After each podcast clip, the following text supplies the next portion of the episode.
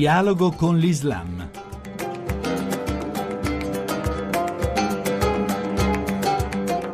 Bentornati all'ascolto di Dialogo con l'Islam da Riccardo Cristiano. Sono state giornate molto intense e piene di avvenimenti rilevanti per il dialogo. Cominciamo dall'importantissima conferenza stampa che ha tenuto qui a Roma, primo suo incontro con la stampa europea, padre Jacques Murad, il religioso siro-cattolico rapito dall'ISIS in Siria nel maggio scorso e lì trattenuto in detenzione per diversi mesi mesi. Padre Murad ha esordito davanti ai giornalisti ricordando il suo confratello, padre Dall'Oglio, dicendosi sicuro che sia ancora in vita ed auspicando la liberazione sua come quella di tutti i sequestrati o scomparsi in Siria. Quindi è entrato nello specifico ed ha fatto presente di essere stato tenuto in detenzione per tutti i mesi del suo sequestro, sempre rinchiuso in una sala da bagno. Terminato il suo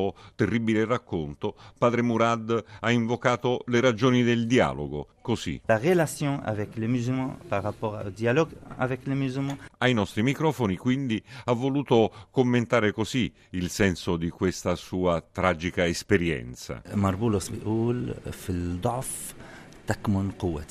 Dice San Paolo, nella debolezza eh, risiede la mia forza. Durante questo periodo difficile di prigionia, anche la maniera dura e crudele con cui, violenti con quale ci trattavano, Dio mi ha dato queste due cose, due punti, due grazie, il silenzio e la mitezza. Sono la fonte vera che mi ha aiutato a supportare questa persecuzione che è stata fatta su di me. Padre Jacques Murad, sono ore drammatiche per la Siria e non solo. Tantissime sono le operazioni militari in atto, bombardamenti, attacchi di terra e anche di mare. Ecco, lei crede in una soluzione militare del conflitto nel suo paese, lei Aleppino?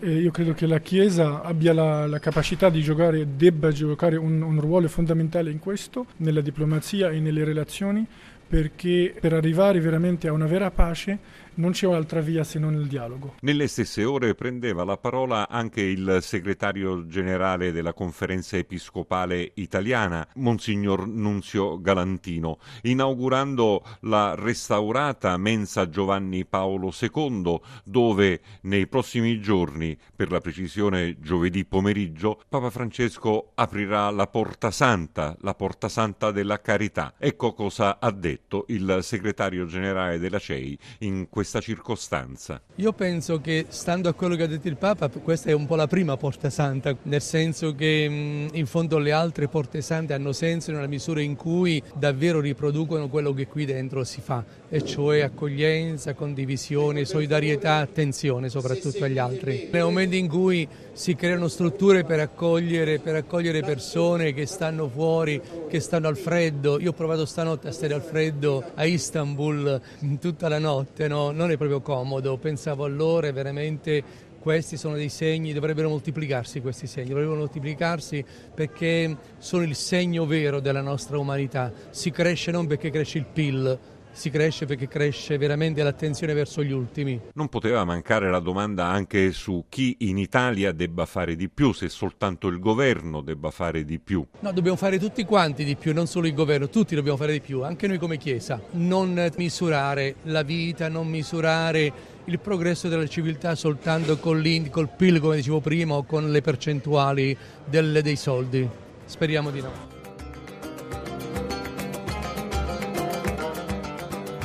Grazie per essere stati con noi sin qui da Riccardo Cristiano. Chi vuole ci può trovare anche su internet all'indirizzo dialogoconlislam.rai.it. Appuntamento a domenica prossima.